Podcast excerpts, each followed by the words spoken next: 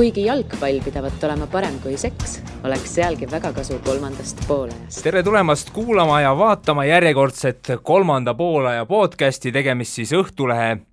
jalgpalli podcastiga ning täna on siin Kaarel Täll. tervist! tervist, Õhtulehe ajakirjanik, mina, ka Õhtulehe ajakirjanik Siim Kera ning suurim heameel tõdeda siin Eesti jalgpallurit Tarmo Kinki. tervist! tervist, Tarmo! Kaua sa nüüd Eestis oled olnud, et see Ungari hooaeg sul lõppes vist eh, mai lõpus ära, eks ju? jah, et kakskümmend kaheksa tulin Eestisse, et siis kolmas nädal juba käib Eestis, nii et on juba oldud küll. oled eh, nautinud seda nii-öelda Eesti suve, et Ungaris oleks vist praegu selline, et eh, ma ei tea, päike kõrvetaks täiega? seal on vist leitsak ja et, no leitsak päris ei ole, aga kakskümmend kaheksa, kolmkümmend, et see on nagu normaalne, et aga no kui tänast ilma vaadates, siis siin on ka täitsa okei okay,, aga eelmised nädalad enne natukene kehvapoolne olnud kahjuks. kuidas sa üldse aega oled nagu veetnud, ütleme nii, et äh, siin on olnud äh, jalgpallimatše, mida vaadata, kas oled äh, käinud vaatamas, mida oled teinud? jaa, ütleme, et minu vaba aeg on ikka kõik spordiringis ja pereringis, et mul on väike poeg praegu, et tema võtab väga palju aega, peab tegelema, et selles mõttes ja siis Eesti-Belgia mängu muidugi vaatamas, käinud telekast vaadanud veel viimased, mis siin on, sõpruskohtumised, valikmängud ära ja rannajalgpalli natukene mänginud, et eh, nii ta läheb. et mingit erilist teadmistrenni teinud ei ole, et põhimõtteliselt rannajalgpall ongi ainuke hetkel trenn nagu, millega kergelt tegelen. Ungaris mängisid sa viimati siis Mešõkövešti võistkonnas, ütlesin ma õigesti selle nime? no paremini kui mina, ma arvan, jah enne kui me läheme nüüd selle viimase hooaja juurde, siis Ungaris oli pikalt sinu koduks Győri eh, Eto, kellel on nüüd siis üsna rasked seisud, et nüüd nad tõusid kolmandast liigast taas teise, vahepeal mm -hmm. ju mhm. langeti välja finantsprobleemide tõttu meistriliigast, et kui palju sa üldse nende sellisel käekäigul silma peal hoiad, et kas on ikkagi selline väga südamelähedane klubi? eks ta ikka on südamelähedane klubi, et seal olid ikkagi edukad ajad ja me tulime meistriks ja oleme superkarika võitjad ja kolmas koht, et nagu super, super minu jaoks ja noh, seal on muidugi kõik muutunud, et uued omanikud, uued direktorid, kõik on uus nagu, aga neil läheb tegelikult väga hästi praegu, nad tõusid vist nüüd esiliigasse pigem. Ja Audi, või tõusid esiliigasse, ma täpselt ei tea jah, aga Audi paneb jälle suured rahad taha ja et selles mõttes ma arvan, et kolme-nelja aasta pärast me näeme jälle kõrgliigas Georgi Etot ja ma arvan, et nad tulevad, kui nad juba sinna jõuavad, siis nad kindlasti paneb ka väga tugeva meeskonna välja. no Dior on ikkagi oma selline regiooni keskus, seal on üsna ilus vanalinn, olen ise korra käinud Jarmo mhm. Ahjuperat vaatamas, kui ta mm -hmm. seal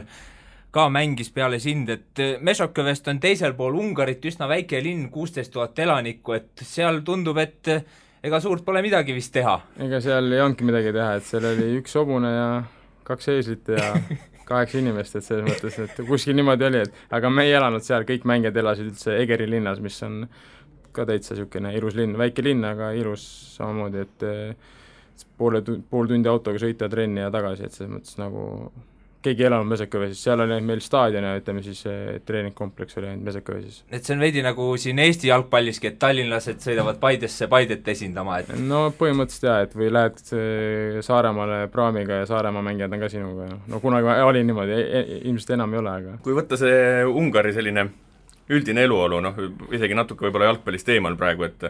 et meie siin meediasse enamasti tahetakse rääkida, noh, tulevad sellised ebameeldivamad äh, meeleavaldused mm -hmm. ja kogu see poliitiline pool, et et äh, kui sa võtad seal kohapealse nurga alt, kuidas see Ungari eluolu täna on, et kas äh, inimesed on endiselt sellised külalislahked, esimese asjana pakuvad guljaši ja paalinkat, kui sa neid näed, või, või ongi, või hakkavad nad vaikselt olema ma ei tea, Viktor Orbani poolt maha surutud mingil määral? Ei, pigem mitte, et ma arvan, et eh, no nad on natukene jah, praegu nii, et nad tahavad olla lääs, aga natukene on seda idat ka seal sees, et nagu kuhu poole rohkem kaldub, aga inimesed on küll väga eestlaslikud, väga rahulikud, väga sõbralikud, kindlasti sõbralikumad isegi kui eestlased, selles mõttes, et see, sellega küll probleemi ei ole. Ja need rahutused, mis seal olid, ma olin ise tegelikult samal ajal Budapestis, kui rahutused oli, aga noh, ma, ma, ja ma olin linnas, et ja toimus ka linnas, et aga kuskil natuke eemal, et seda ei pannud isegi, ütleme, tavainimene, turist ei pannud seda isegi tähele, aga üleüldine eluolu on võrreldes, ütleme, kui ma läksin sinna kaks tuhat kümme, siis ta nagu on kogu aeg tõususjoones, et kõik on nagu väga arenenud seal ja areneb edasigi, et selles mõttes ja jalgpall on muidugi noh, see on nüüd, sellest ei ole isegi mõtet rääkida, seal on ikka suured rahad taha pandud ja kõigil meeskond uued me-, staadionid, treeningkompleksid, et see nagu tahtsingi tegelikult äh, jõuda sinna, et see valitsuse ja jalgpalli seos on päris, päris tugev, et Orban on jalgpallifänn, ta on teinud, äh, rahastanud akadeemiaid mm, -hmm. klubisid, infrastruktuuri, seda kõike tehakse mingil määral maksumaksja raha eest, kas, või no ütleme, et mis see nagu, sa ütlesid, et palju on muutunud, aga kas see liiga tase, ütleme, et ka mängijate tase, see konkurents, kas see on ka muutunud, et ma saan aru, et visuaalne pilt on tegelikult Ungaris teine täna kui küm-, kümme aastat tagasi, viis aastat tagasi, aga see tase, kuidas sa seda tunned? No eks ta ikka muutub, kui sul tulevad staadionid, ütleme, treeningkompleksid, siis on palju kergem ju meelitada ka mängijaid enda juurde ja seal ütleme, on ka väga suured rahad taga, et selles mõttes Orban on tõesti, minu meelest, kui see oli kaks tuhat neliteist aasta vist eh, toodi välja ka, et ta vist pani jalgpalli kaheksakümmend neli miljonit eurot ja ülejäänud spordialad said vist kaksteist miljonit eurot, sellest tekkisid kohe küsimused, et miks nii ja naa ja et meie majandus ei ole kõige parem ja aga õnneks eh, neil läks väga hästi Euroopa meistrivõistlustel ja siis, kui ikka inimesed tulid tänavatele ja elasid kaasa oma meeskonna, siis nagu rahustavad, rahunesid inimesed natuke maha, et selles mõttes eh, Orban tuli, ütleme, raskest seisust tänu jalgpallile ka välja mingil määral, aga no nüüd on null-üks kaotus muidugi Andorrale vist või? jaa, et selles mõttes, eks noh, see on selge, et see oli noh, Ungaril nagu Eestilgi tegelikult on ka vaja õnne nagu, et eh, nad on küll ok-, noh, nad on küll tugevamad kui Eesti, neil on palju suurem valik kui Eestil selles mõttes, aga nad ei ole ikkagi nii head, et nad võiks nagu iga aasta või minna kvalifikatsioonist edasi rahulikult, et sellist taset neil ei ole ikkagi no, hetkel. Ungari on olnud kunagi ikkagi maailma tipus, et on seal tunda sellist nostalgiat, et inimesed igatsevad taga seda aega, kui nad olid tõesti maailma number üks ja nüüd praegu ei, võib-olla ei suudagi mõista, et mis halvasti on. ei muidugi, selles mõttes, et noh, nad on ikkagi jalgpalliinimesed, noh, et ikka läheb, kui sa võtad takso või midagi, noh, esimene asi ikka hakatakse kohe jalgpallist rääkima, et selles mõttes, et aga no raske ja samas nad on väga niisugused kriitilised ka, et ega nad väga andeks ei anna, noh, ma ei, noh, ma ei kujuta ette, mis peale Andorra mängu seal muidugi toimus, et eks nad muidugi igatsevad taga, aga noh, sellest on nii pikk aeg möödas, et eks nad on ka realistid, et hetkel nad seda aega veel ei tule, et kuigi noortekoondised esinevad väga hästi, et kaks tuhat kümme minu meelest, kui ma olin seal, siis U kakskümmend äkki oli maailmameistrivõistluste poolfinaalis kaotas et tuli kolmandaks ja et noh, et need tegelikult nagu järelkasv on okei okay isegi, aga just meeste seas natukene tekib probleeme, kuna Ungari mängijad, kes lähevad välja, nad ei suuda seal kanda kinnitada, et nad ei ole ka nagu nii head, et nad saaksid nagu väljas Bundesligas kuskil lööksid läbi, kui need mängijad suudaksid nagu seal minna Ungari liigast sinna Bundesligasse ja jääda sinna püsima, siis ma arvan, Ungari koondis kindlasti muutuks väga tugevaks. no sa ütlesid, et inimesed on üsna kriitilised, et äh, ma ei tea, kas sul tuli ka selliseid olukordi ette, et äh, mõni mäng läks halvemini ja siis fännid, ma ei tea, tulid kuskil ligi ja hakkasid ikkagi hurjutama? ütleme nii, et äh, Meseköö siis seda niisugust asja ei olnud, kuna see meeskond tegi väga hea hooaja enda kohta, et aga Kööris ükskord noh, isiklikult mul ei ole keegi kinni peatanud, aga ikka tulime mängult tagasi, siis fännid jäid tee peal ja jäeti kiirtee peal buss seisma ja et andke aru nüüd palun, et aga kuidas see välja nägi, kas, kas pidid ka, keegi pidigi aru andma? ei no ikka pidi aru andma jah, et see päris noh, see ikka seisab seal ikka paarsada inimest bussi ees, ega sa kuhu sa ikka sõidad nagu, et selles mõttes tuli nii-öelda siis fännipealik tuli korra sisse ja kapten rääkis, et et selles mõttes, et on ühe korra on juhtunud, aga see oli niisugune väike intsident, ei midagi hullu. kui võtta sinu see, ütlesid, et tegelikult klubi tegi enda kohta nüüd viimasel aastal hea hooaja, numbreid vaadates äh, sinulgi täiesti, täiesti okei okay hooaeg, kakskümmend üks mängu algkoosseisus äh, liigas, neli korda vahetusest, mm. kolm väravat, kolm söötu. kuidas sa ise selle enda siis ütleme, individuaalse poole pealt selle aasta kokku võtad, et äh, selle viimase mm. hooaja? no kahju, et minu enda treener, kes tõi mind, nagu läks ära talvel, et siis hakkas seal paras tsirkus peale selle uue treeneriga, õnneks tuli veel üks kolmas treener enne hooaja lõppu, et siis oli jälle nagu parem, aga eks tal oli, oleks võinud muidugi veel parem olla, et ma arvan, et oleks olnud ka veel parem, kui oleks oma treener alles jäänud, et selles mõttes, et hooaja lõpus juba mängisime väga hästi ja mu enda mäng läks ka palju paremaks. aga ettevalmistushooajal talvel oli kerge vigastus segas, siis ma ei saanud vahepeal ilusti trenni teha paar nädalat ja mängida, et alati saab parem, ütleme nii, et ei saa, ei saa kurta, vähemalt oli nagu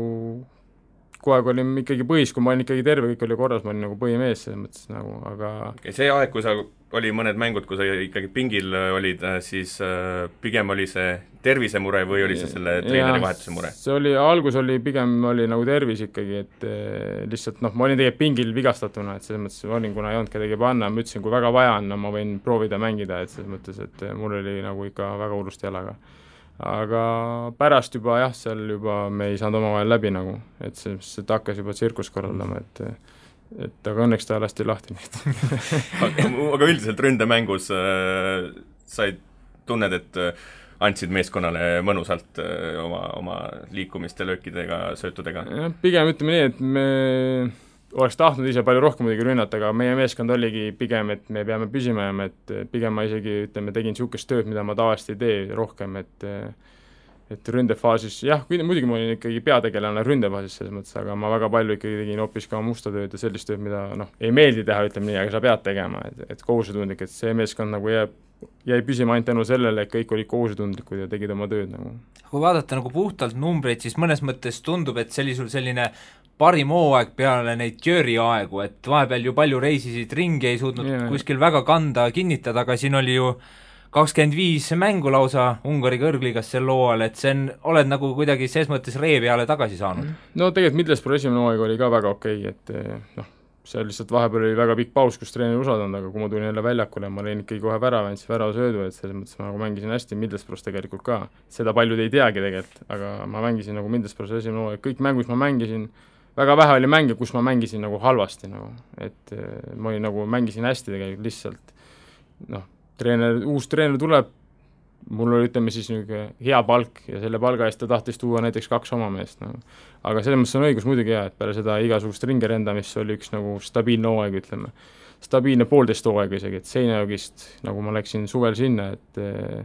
et ma sain nagu poolteist aastat üle pika aja nagu normaalselt mängida, et selles mõttes see oli küll nagu jah. no mõni jalgpallur ongi selline rändur, et talle meeldib, vahetab iga poole aasta tagant klubi, ta saab uusi, ma ei tea, kogemusi, kultuuri, et kuidas sina oled, et tahaksid sa pigem ikkagi kindlalt ühes kohas olla või ongi selline pool aastat ühes, pool aastat teises, et see on nagu okei okay sinu jaoks? ei no tegelikult see ei ole okei okay ja ma arvan, et see ei ole ühegi inimese jaoks, tegelikult on nagu raske, et no ma, eks ma olen ise teinud väga palju lolli otsusi, on ju, et see on, see on selge nagu, aga noh, ma oleks võinud ka jääda Itaaliasse tegelikult nagu direktor ja kõik tahtsid, ma jääksin nagu sinna, et miks sa ei jäänud? no oligi, raske oli, kuna meil oli, siis oli koondis oli september, oktoober alati mäng ja november oli ka summäng, aga Serie B-s ei olnud eh, liiga pausi. et selles mõttes, et ma alustasin põhimehena, aga ma läksin alati tagasi ja ma olin pingi peal et selles mõttes ja noh, kui ma olin juba september, oled kaks nädalat koondisega, oktoober kaks nädalat koondisega, see tähendab seda, et kahes kuus sa oled kuu aega põhimõtteliselt koondisega, aga teised mängivad. ja noh, siis treener oli, ei saanud ka kuidagi, ei saanud treeneriga enam hästi läbi peale seda oktoobri viimaseid valikmänge, et siis ma mõtlesin, et parem on minna tagasi äkki Ungarisse, noh, et mul kergem, et saada tagasi enesekindluse mänge, et see oli nagu minu jaoks kõige tähtsam, noh. ma tundsin, et Itaalias nagu oleks läinud nagu väga keeruliseks selle treeneriga et tegelikult oli Itaalias ka samamoodi, et treener, kes mind tõi, läks kohe ise ära Serie A-sse hoopis, et selles mõttes nagu jalgpallis on nii palju pisiasju ja on vaja nii palju õnne, et, et noh, toimuks läbilöök ja treener suudaks sind avada nagu, see on ka väga tähtis, noh, sa võid olla väga hea vend, aga noh, kui su treener võib sind väga kiiresti ära kustutada ka, noh. no parim sinu avaja on vist Tarmo Rüütli? Jaa, kindlasti Rüütli ma sain, et ja muidugi siit Pinteratile ka, Jüri treener, et nemad nagu noh, nende all nagu on olnud hea mängida, ütleme, nad annavad mulle vabaduse, mida minusuguse mängija vajan, et sa ei saa mind panna rööbaste peale nagu rong sõitma, et selles mõttes siis ma olen nagu, noh, ma võin mängida seal, aga siis ma olen lihtsalt samasugune torujupp nagu ülejäänud, kes, kelle võib, kes võib-olla ei ole suutelised ees ründes seal nii palju pakkuma midagi, et selles mõttes noh, ma võin seda tööd teha, aga inimesed vaatavad, no okei okay,, selge, vahet ei ole, kes seal jookseb, noh. viimane koondise mäng sul oligi kaks tuhat neliteist eh, juunis Tadžikistani mm -hmm. vastu ja ma lugesin kokku, et Eesti on pärast seda mänginud kolmkümmend kuus mängu ja viimasest valikmängust, mis oli siis Rumeenia oktoober kaks tuhat kolmteist, mhm. on möödas nelikümmend neli mängu. et äh, ma ei tea, on sul, on sul kuidagi nagu hinges valus ka, et sind on nagu täielikult ära unustatud? üks, üks inimene teeb lihtsalt väga head tööd ja mis seal ikka, et selles mõttes, et äh, algus võib-olla noh, mingi periood ma tegelikult, mul ei olnud ju meeskonda, ma ei mänginud pool aastat, ma ei läinud ju kuhugile, et selles mõttes nagu oli arusaadav, et ei ole, miks ma peaks olema nagu. aga noh, muidugi on naljakas, kui vaatad praegust koondist näiteks ja vaatad, mis mängijad on koondises, kes oma klubides ei saa isegi põhimõtteliselt, pole variantigi mängu saada ja nii, niimoodi juba viimased viis aastat, ma pakun välja, ma ei hakka nimesid nimetama, ja selle üks või kaks mängijat, seal on nii mitugi mängijat, siis tekib küsimus, et kus see ausus on nagu, et kutsuge kohale nagu ja vaatame siis trennis, kes on hea ja kes ei ole hea nagu aga noh, see on selge, et seal on muud faktorid mängus, et et ma noh, kui keegi tahab mu taseme kohta midagi kommenteerida, siis ma olen alati valmis tulema, ükskõik, kas või praegu kohe, et kui keegi tahab midagi mulle tõestada nagu, et ma olen alati valmis, aga koondise treenerid millegipärast kuidagi jah, väga, väga ilusti lükkavad mind kõrvale, et äh, see on milline on sinu suhtlus olnud äh, Magnus Personi ja Martin Reimiga siis, mis ka kui on suhtlus olnud? no mis see Pearson oli ju marionettnukk, noh, seda teavad kõik nagu, et selles mõttes, et mis mul, mul ei ole nagu mingit suhtlust selles mõttes, et tuli siia, noh, nägite ise ta enne Bosnia mängu, mis kommentaarid andis, no ma pidin oksel hakkama kodus. et ta andis vist ETV-le olid täpselt tema sõnad olid, et enne minu tulekut ei olnud siin mitte midagi, oleme ausad, et mina panin vundamendi, no lõpetage ära, noh. Tarmo Rüütliga meeskond mängis play-off'is, noh, ja sa tuled ja ütled sellised sõnad peale seda, kui sa pole ise mitte midagi suutnud saavutada. ja muidugi kolm päeva hiljem ta sai Bosniasi viieka, noh. ja peale mida sai ka kinga, noh. et selles mõttes nagu, mis, mis ma niisuguse inimesega ikka suhtlen, noh. aga Martin? On, äh, kas on äh, käinud vaatamas äh, ühe korra käis vaatamas ja et selles mõttes, aga see on ka kogu suhtlus olnud, et see on ka näitab, et suhtlust muidugi, suhtumist vanematesse mängijatesse, ütleme kogenud mängijatesse, et et ei helistata, ei räägita midagi, et selles mõttes noh, et noh, muidugi mul ei olegi vaja mingeid põhjendusi ja mul ei olegi noh, kutsu, keda kutsud, nagu see on sinu selles mõttes, sina vastutad tulemuse eest ja sina lihtsalt noh, kui me mõtleme nüüd ausalt printsiibil, noh, siis sa peaksid ikkagi mehe kutsuma Ungari kõrgligas kohale ja andma talle võimaluse trennis näidata ennast. pärast sa võid rääkida mida iganes, ütled, sulle ei sobinud või mida iganes nagu. et äh, arvestades veel, ma räägin, et väga paljud mängijad meil ei mängi kahjuks välismaal, oleme ausad, noh. tunned sa siis, et oled nagu teenimatult kõrvale jäänud? jaa, kindlasti aga milles see asi on, et on see siis sinus või treenerites, nii no. Personis kui Reimis? Kelle poole võiks näpuga näidata või võtad sa süü endale? Võib-olla on asi minus, ma ei tea, mida nad muidugi tahavad, ma räägin, et kui nad tahavad rööbastel inimesi sinna jooksma, siis muidugi jaa, pole mõtet kutsudagi. aga ma arvan, et see ei ole ainult Reim ja see ei olnud ainult Person, ütleme, et seal oli ka,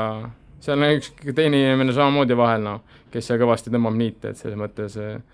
et üks, ühel inimesel kuulub jalgpall ja eks tema tõmbab seal, eks tema annab seal käske, kes peaks koondises olema ja kes ei peaks koondises olema. arvad, et käivad asjad ei, ma ei arva, ma tean nagu selles mõttes, et ma tean, kunagi oli, oli ka minu nimi paberil ja oli Pareiko nimi paberil ja öeldi, et neid kahte meest ei tohi koondisse kutsuda. lõpuks mind küll kutsuti, aga Pareikot sel ajal ei kutsutud, et selles mõttes nii oli ja seda ütles mulle sel ajal, kes oli teine treener Eesti koondisel, nii et, et see ei ole nali. ja seda teavad paljud ja nii see käib, et selles mõttes see ei ole tegelikult mingi üllatus, võib-olla see nüüd siin täna laivis siin tuleb paljudele üllatusena, aga tegelikult see ei ole üllatus nagu selles mõttes. Need, kes on jalkaga seotud, need teavad. jah, see on selline mõttepausi koht, ütleme nii. -hmm. kui sa võtad en-, ennast nagu ütleme, sa räägid, sa oled, ei ole rööbastel, sa oled öelnud ka, et, et sulle meeldib olla jalgpallis ülbe äh, egoist, selline noh, väljakul ütleme nii, et et seal tuleb olla selline, mingis mõttes sa peadki teadma, et sa oled teistest parem, võib-olla see on see mõte. aga kas äh, see võib olla siis selle kõige alus, see, mis sa just enne rääkisid, kas sa viid selle kuidagi kokku enda iseloomu, enda mängustiili ja need siis, need otsused, mida sa väidad olevat toimunud? nojah, selles mõttes, et tegelikult ma tavaelus ma olen nagu väga rahulik inimene, nagu sõbralik inimene, ma ei ole nagu kellegagi mingit konflikti midagi. aga väljakul no läheb natuke katus ära heas mõttes, et sa pead olema, sa pead olema ego-, no sa ei saa olla, et äh, kuidas nüüd öelda, et pai poiss, sind süüakse ära lihtsalt, eriti kui sa oled veel Eestist ja sa lähed välismaale, no sest mul, mul oli Spartakis, ma läksin esimene trenni, mulle ütles kohe kasuisa sel ajal siis Aivar Tiidus, nii kui tuleb mingi jama, sa pead enda eest seisma. ja muidugi oli mul esimene trenn oli kohe jama, läks kohe kakluseks U kakskümmend üks ka-, äh, kapteniga, aga ma seisin enda eest ja pärast ma sain respekti. ja sellepärast see ongi niimoodi, et sa ei saa nagu jalkaväljakul, vaadake Zlatan Ibrahimovitši, noh. ma olen kindel, et ta tegelikult tavaelus on väga super inimene ja väga hea sõber, kui sa oled ta sõber nagu. aga väljakul ta on täielik nahhaal, ta teeb, aga sa pead olema selline, noh. selles mõttes sa, noh, sind süüakse lihtsalt ära, sul ei ole mingit varianti, noh. et kui sa lähed sinna nagu ja praegu ka minu meelest, no ongi, koondises ongi no võib-olla ongi minu isiksusprobleem, ma ei tea nagu, kuigi mind teavad väga paljud inimesed seal ja ma ei tea, et minu, minu distsipliiniga oleks kunagi mingit probleemi olnud. ma ei ole koondise ees saanud punaseid kaarte, okei okay,, ühe korra Leedus sain, aga see oli niisugune muu asja pärast põhimõtteliselt. mul ei ole mingeid, ma jään trenni hiljaks või ma klähvin kellelegi vastu, niisuguseid asju ei ole. väljakul ma olen väljakul ja ma tean, et seal sa pead olema seisma nagu. aga praegu on ju meil kõik viielised ongi koondises, noh, nii on väga, väga, väga raske jalgpalli mängida, noh, kui kõik on viielised, noh, sul on vaja ju kedagi kes natukene oleks teistsugune nagu, võib-olla on koondise treeneritel muidugi on kergem, noh, et mis viga niimoodi, kui sul kõik istuvad nagu sukad ja noh, vaikus majas, muidugi on kerge olla treener, noh. et selles mõttes, aga ma arvan, et see, mina, minu arvamus on, et see ei ole õige, nagu mina tahaks küll, et minul meeskonnas oleks paar kahelist, noh, nii-öelda kahelist nagu, kellega mul ei ole, tekiks probleeme muidugi trennis, et sa ei saa äh, õõnestada treeneri autoriteeti, ütleme, teiste ees, see kindlasti, seda, niisugust asja kindlasti ei olla ja kindlasti minuga ei ole ka sellist asja on, noh. väljakul on väljakul ja eraelu on eraelu, selles mõttes, et eraelus ma ei pea ennast paremaks kellestki teiseks, noh. et ma ei ole parem kui Prisma töötaja või ma ei tea, kaubamaja, ma ei ole parem nagu selles mõttes, et lihtsalt sisuliselt räägib see mulle tundub, et me lihtsalt äh, räägimegi ilmselt väga suurest koolkondade erinevusest, mis on äh, treenerite ja võib-olla mm -hmm. siis mingite jalgpallurite, et sinus räägib väga palju Aivar Tiidust, nagu ma aru saan. No noh, ma ta nii tahaks, eks see on, see olen mina, noh, see olen mm -hmm. selline, nagu ma olen, ma olengi selline, ma nagu ei varja, ma ei mängi kedagi teist või ma, ma ei oska pugeda näiteks, ma, ma ei hakka kellelegi pugema sellepärast, et ta on koondise treener või sellepärast, et ta on Eesti Jalgpalliliidu juht või mingi Eesti, ma ei hakka pugema sellepärast kellelegi, noh. kui kellelgi on midagi küsida, tahab minuga rääkida, ma olen alati, ma räägin ausalt, no ma ei, ma ei hakka ümber Lasnamäe jutustama nagu, et see ongi, see olengi mina nagu. aga ma tean väga palju mängijaid, mitte Eestist ma räägin, üldse välismaal ka, oskavad ja teevad ilusat nägu, poevad seal kuskil ja, ja muidugi ja, ja, ja mängivad, noh. aga see ei ole normaalne, see ei ole õige nagu, et selles mõttes nagu et mina olen, ma olen mina, see olen mina, see on minu iseloom nagu ja ma ei saa muuta ennast nagu noh, või mul ei ole mõtet ennast muuta, noh, selles mõttes see, ma tean, et see oleks nagu vale, noh. aga paljudele treeneritele ju meeldivadki sellised kuulekad mängijad ja see on ju mõnes mõttes äh, loogiline, et treener tahab, et tema ülesanded nagu väljakul ära täidetakse, et aga sina võib-olla oledki natuke selline, selline marukoer, et lastakse väljaku peale rappima, et teed, teed ja paned täiega. no siin ongi see erinevus, et, et ei ole nii, et ma ei näe nagu ühtegi noh, ega siis Eesti koondises sa ei mängi kunagi niimoodi, et sa teed, mis tahad nagu. et ega Tarmo Rüütel samamoodi, kõigil distsipliin, nagu ma ütlesingi ennem, et kindlasti ma ei, sa ei saa olla mängija, kes õõnestab treeneri autoriteeti ja seda enam veel teiste ees nagu, et kui sa nagu nelja silma all räägid midagi, et kindlasti ma ei tee, ei tee midagi sellist, mis peatreenerile ei meeldi, pigem väljakul ma olen selline nagu ja ma üritan ikkagi väljakul, kui sulle antakse ülesanne, et sa pead, ma ei tea, et kui nemad ründavad, siis sa ei tohi lasta pall keskelt läbi minna, et sa pead suunama äärt, siis ma teen seda, mida treener ütleb, mitte nii, et noh, ma tulin väljakule, nüüd ma vaatan ise, mis ma siin saama hakkab nagu, et ma ikkagi teen seda, mis mulle öeldakse. aga samas, et mingil määral jäetakse ka sul vabad käed, noh, et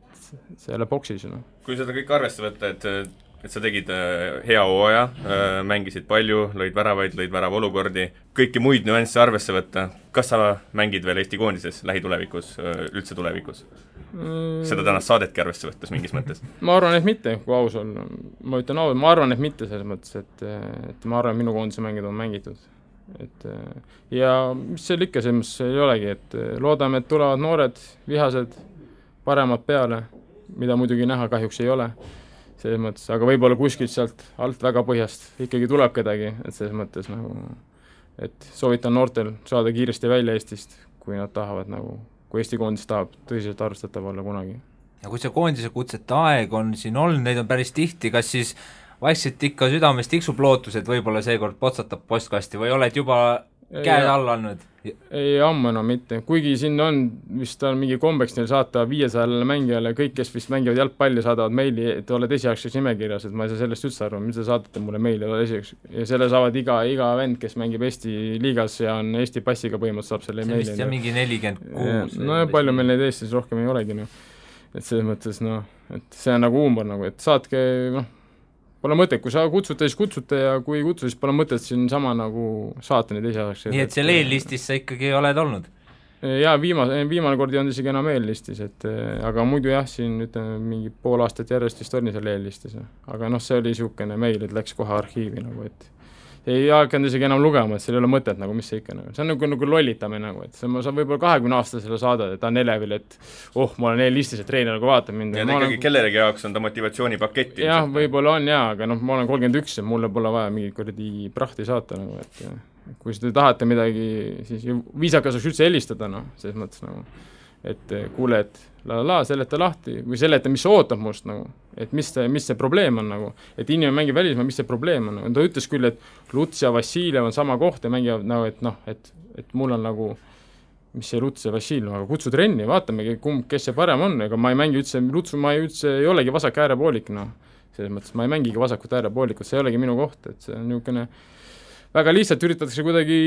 nagu maha teha, et väga kerge on ja kuna ma nagu ise ka kunagi ei võta selles mõttes ühendust, et kuule, ma tahaks nüüd vastulauset öelda, siis see jääbki nagu inimestel võib jääda mingi mulje, et, et noh, siin ongi kõik on, ongi niimoodi, nagu öeldakse. aga ei ole inimesed, ei ole. tundub, et sul on ikka üsna, üsna südamesse jäänud see asi, et päris eh, selliselt eh, vihaselt eh, jutustad praegu. Tegelikult mul ei ole üldse, mul pulss on, mul oleks see Polari kell siin, mul on pulss rahulikult kuuekümne peal nagu, et aga lihtsalt mul ebaausus, ma vihkan ebaausust nagu ja see on, mis toimub praegu, mitte ainult minu puhul või võib-olla ka seal mõndade mängijate puhul, lihtsalt üks, mida räägitakse, aga tehakse üldse teistmoodi, et mulle sihuke asi mulle ei meeldi nagu. et ma räägin, nagu ma ütlesin, et ma arvan, et ma ei mängigi enam koondises ja et selles mõttes, et ma ei kutsugi, mul ei ole nagu selles mõttes nagu mingi, ma räägin, et palun väga, noored, tulge mängige, see ongi teie jaoks nagu kakskümmend, kakskümmend kaheksa, andke tuld, palun, nagu mängige, tehke mängu, noh. et selles mõttes mul ei ole mingit probleemi, noh, et äh,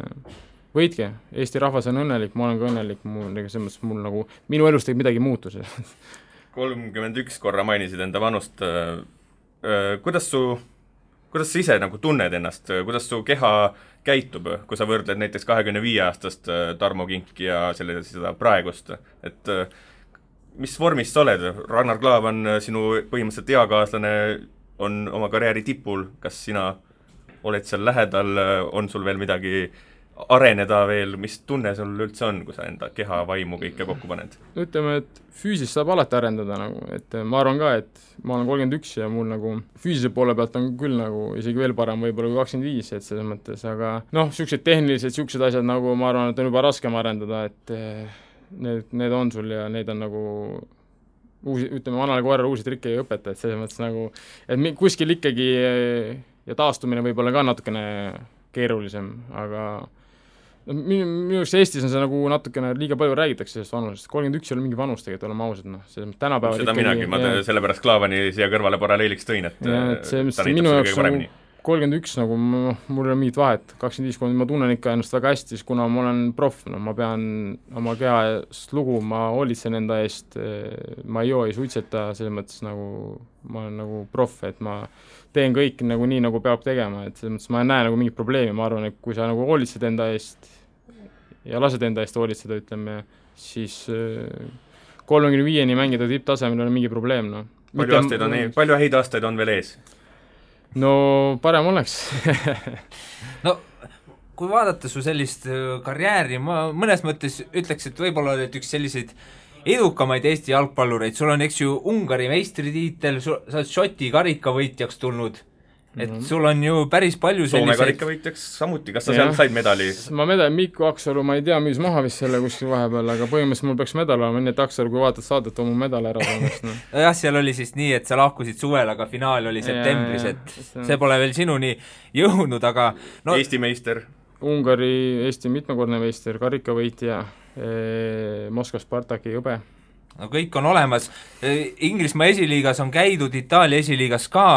samas äh, võib-olla kõige paremini oledki just hakkama saanud Ungari kõrgliigas, mis Eesti mõistes on küll nagu ikkagi kõva liiga, aga tipust, tipust ikkagi kaugel. mitte ja. nii kaugel, aga Euroopa tippu ta ikkagi ei kuulu, et kas, kas nüüd sellele karjäärile praegu tagasi vaadates, et kas kas on kõik läinud nii või ikkagi oleks pidanud see lagi kõrgemal olema? No kui sa oled juba Middlesbrough's, siis see on ainult üks samm ja oled Premier League'is, on ju, et samamoodi Serie B-s üks samm ja oled juba Serie A-s. et selles mõttes, et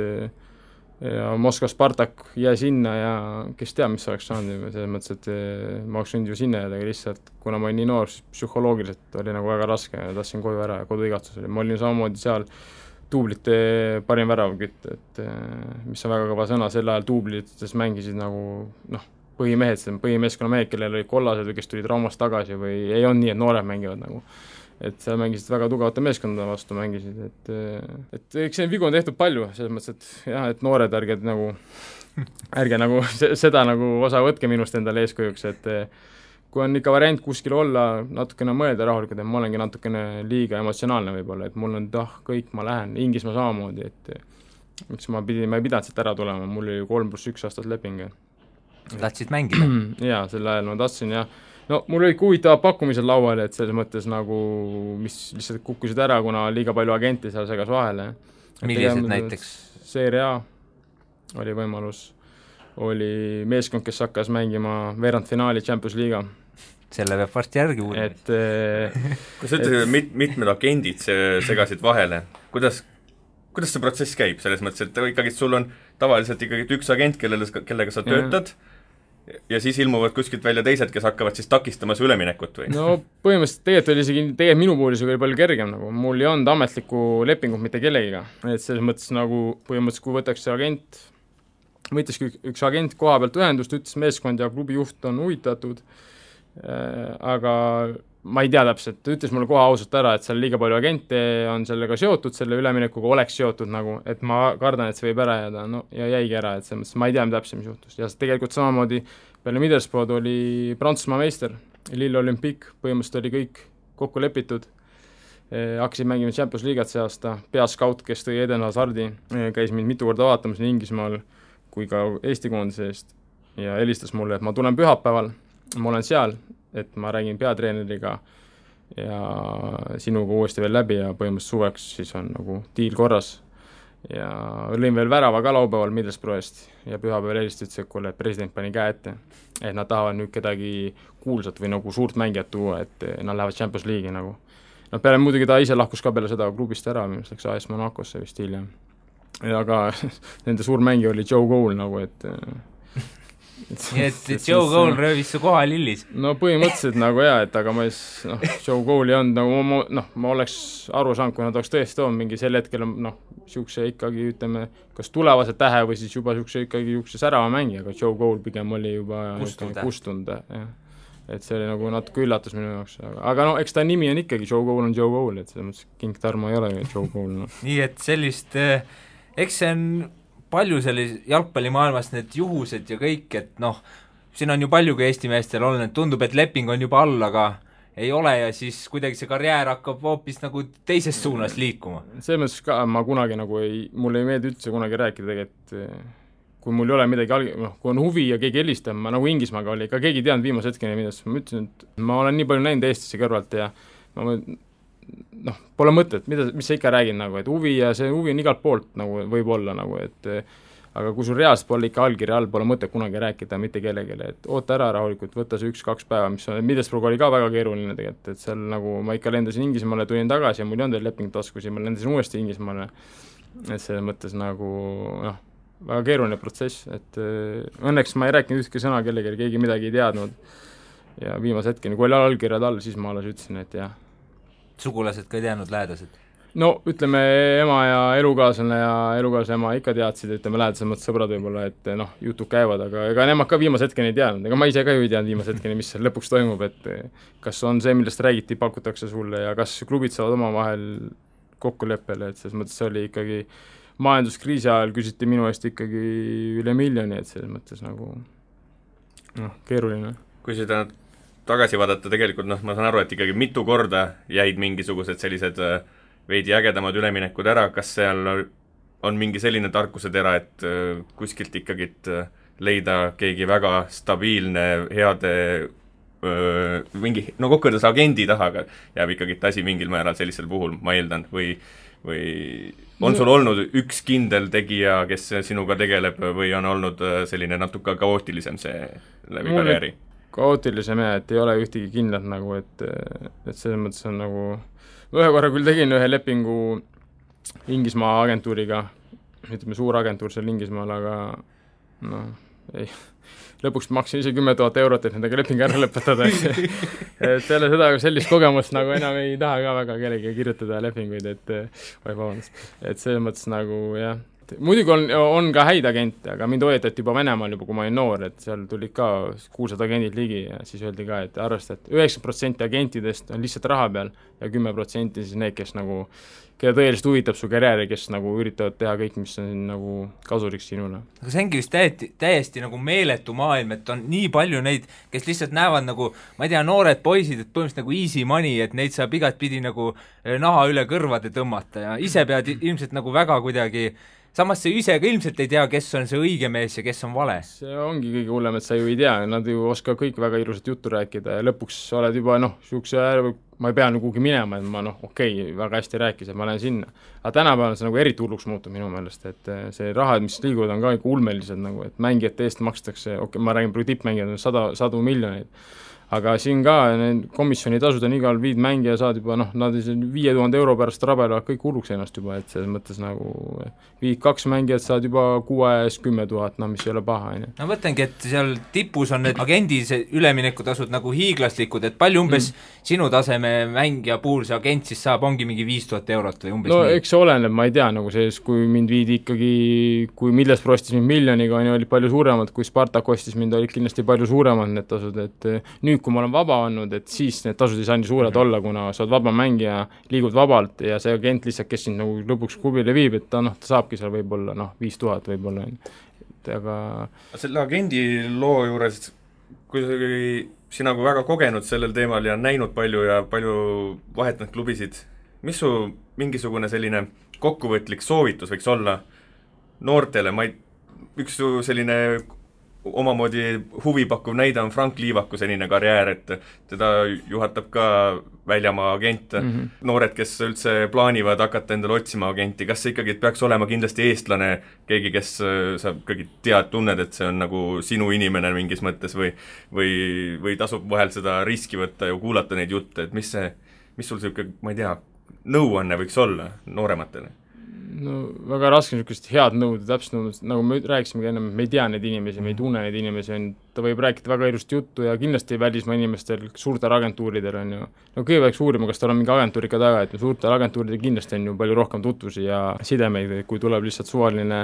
vend ja ütleb, et kuule, et ma olen lahe vend ja ma elan Hispaanias, et tahad, ma olen su agent nagu, et sellest ei piisa, et aga Eestis meil polegi kedagi. mind küll aitas nagu Marko välja läbi ühe teise inimese, selles mõttes, et aa jah, eestlane nagu aitas mind, aga see oli ikkagi ka läbi ühe Inglismaa agendi. et selles mõttes noh, Eestis ma ei tea, kes meil ei ole agente, kes siin on agent, noh, Stepanov ja Novikov, Novikov, jah. jah, aga nemad rohkem töötavad ka niisuguses suunas, kus on, ütleme, suuremad agenditasud nagu. et, et nemad vaevalt neil nüüd nii palju tutvusi on näiteks seal siis Bundesligad või Premier League või et raske midagi soovitada nagu, et eks iga inimene peab võib-olla tunnetama, kuidas, mis on õige, kas see on õige inimene, et see on nagu võib-olla tunnetuse küsimus ka ja ma ei saa anda nagu ühest soovitust sinna, see on nagu väga raske. võib-olla alustad ise agendi karjääri pärast mängija karjääri lõppu? jah, miks mitte, et selles mõttes ju viis tuhat eurot kulub ära küll täna oled sellises seisus, et või mis seisus sa oled, sul on vist äh, leping justkui nagu lõppemas aga on see optsioon äh, pikendada üheks aastaks? ei, praegu ei ole, olen vaba nagu uuesti, et selles mõttes, et et ei tea, mis üldse edasi hakkab saama jälle, et et keeruline, keeruline nagu, peab midagi uut vaatama või ootama, ma nagu väga ei noh, kui tuleb, tuleb, kui ei tule, ei tule, et siis see Ungari on niisugune sinu kants, et äh, sealt ikka on tulnud? jah, aga eks seal läheb ka järjest keerulisemaks, selles mõttes, et nagu ma ütlesin, siin juba ostetakse mehi River pleitidest ja ma ei tea kuskohast nagu tuuakse laenule või tugevamad klubid, et et sinna ei ole ka nagu nii kerge saada, pluss veel väga paljud klubid nagu omal ajal, kui nad tahtsid mind nagu, siis ma ütlesin ka neile ei, et et Jät, jätsid meelde, enam ei kutsu? jaa, et selles mõttes nagu on see natukene tunda ka kibestumist, et et ma ei tea, ei ole kindel üldse, mis saab nagu. mõned Joel Sergei on tulnud siia Eestisse veel sul ei ole see iga veel, ütleme nii, aga noh, et äh, on tulnud Eestisse karjääri lõpetama, see no Eestiga väga keeruline ikka, vaadates seda taset ja vaadates neid väljakuid, siis nagu sul peab olema ikka mingi motivatsioon, et oma ala hästi nagu teha, et selles mõttes nagu väga keeruline on ikka, kui sa vaatad seda hooaja algust ja mis siin toimub, mis väljakud on ikkagi noh, siis see on ikka katastroof nagu noh, maailma, Euroopa mõistes see ei ole nagu okei okay,, noh pigem siis juba teha kümme kunst, hea kunstkvaliteedi kunstmuruga väljakut, kui mängida selliste põldude peal, noh. et selles mõttes see ei ole normaalne. selles mõttes on kahju, et noh, inimesed teevad, ma ei ütle, eestlased teevad okeid tööd nagu ja klubides tehakse, ma arvan, et Flora on ka väga professionaalne klubi ja Levadia ja nii edasi, aga mängu kvaliteet ei saa olla hea ja sa kui sul ei ole väljakud head, noh, su enda mäng ja kvaliteet kannatab sellega ja kui sul on halb väljaks, siis hea ja halva mängija vahe ei tule absoluutselt välja põhimõtteliselt, noh. siis see pall põrkab sul kogu, see on põhimõtteliselt nagu mängid rannas, noh. selles mõttes sa ei tea, kuhu see pall läheb sul, noh. ja siis ei ole kasu, kui sa oled hea või halb, noh, pigem isegi halval meeskonnal on palju kergem mängida seal, kui pidevalt ju uuendatakse, pannakse uusi katteid neile kunstvõruväljakutel ja keegi väga tegelikult pole nurisenud nojah, sest nad on harjunud sellega võib-olla, aga kui sa nagu käid ära Euroopas ikkagi ja nüüd tuled siia, siis saad aru, et see on ikka väga öö ja päev, noh, et see ei ole normaalne, tegelikult mängijatele ei meeldi nagu, ma tean, kunstmuru peal ei meeldi mängida, sellest ma räägin, et tuleb panna viimane kvaliteet, mis on kõige paremad kunstmurud, ja seal on parem mängida, kui mängida meie nende mai- ja juunikuu väljakute peal, noh, mis, kus ikkagi see noh, pall põrkab, okei okay,, võib-olla A Le Coq'i veel saab kuidagi korda, aga ülejäänud väljakud saab ju alles palju hiljem korda et siis paar kuud mängida hea väljaku peal, noh. pluss veel eelmine, kui ma olin siin Eestis nüüd Levadias, no näiteks Tartus väga hea väljak oli, aga ei kasteta, noh. noh, see on tegelikult nagu jabur, see, kuidas jookseb palliga, pall jääb jala külge kinni, noh, see ei ole normaalne, Euroopas niisugust asja ei ole, noh, seal on ikkagi, sul enne mängu pannakse vaheajal, pannakse, sul ikkagi peab, ikkagi pall peab liikuma kiiresti, noh, aga halval meeskonnal on hea, kui pall ju kiiresti ei liigu, noh ütleme, mis halb võib-olla paha sõna, nõrgemal meeskonnal no muru peal pall üldiselt liigub, põrkab liiva peal üldse mitte, et eh, laupäeval algavad rannajalgpalli Eesti meistrivõistlused ja sa oled ka ju Peugeot võistkonna rivistuses kirjas, et kaks tuhat kolm mängisid ka siin kõvasti rannajalgpalli, hiljem oled ka proovinud, et kas oled sellise vana armastuse juures tagasi? ei, see on lihtsalt, ei saa öelda, suur armastus, ta on ikka niisugune rõvedalt raske ala nagu. Et äh, aga ta on nii hea trenn, noh, selles mõttes sa ikkagi, ta on nagu trenni mõttes ta on ikka väga hea, noh, et äh, liiva peal spurdid, jalad, kõik töötab ja võhma, et selles mõttes see on nagu trenn, minu jaoks on see nagu, täidab trenni eesmärki, et see on nagu trenni eesmärgil, ma võtan osa sellest ja noh, natukene, kui saab veel võistlusmomendi ka sisse, mis on ka ju puhas nauding, et äh, aga kindlasti seal on, saab väga raske olema, sest et teised äh, profid nii-öelda. fännid võib-olla, või noh, mõned mõtleksid, et sa rohkem rannas naudid seda randa ja neid käärlööke ja seda mängu ilu, aga tegelikult sa hoopis lähed sinna nautima seda mängu valu, seda treeningut. põhimõtteliselt küll jaa, ma arvan, et, et nautides sa pead väga hea vend olema, et saaks nautida. et seda nagu kunagi ütles Mascherano, et ikkagi noh, sa naudid Barcelonas mängimist, et ei, Messi võib-olla naudib. minu jaoks on see raske töö.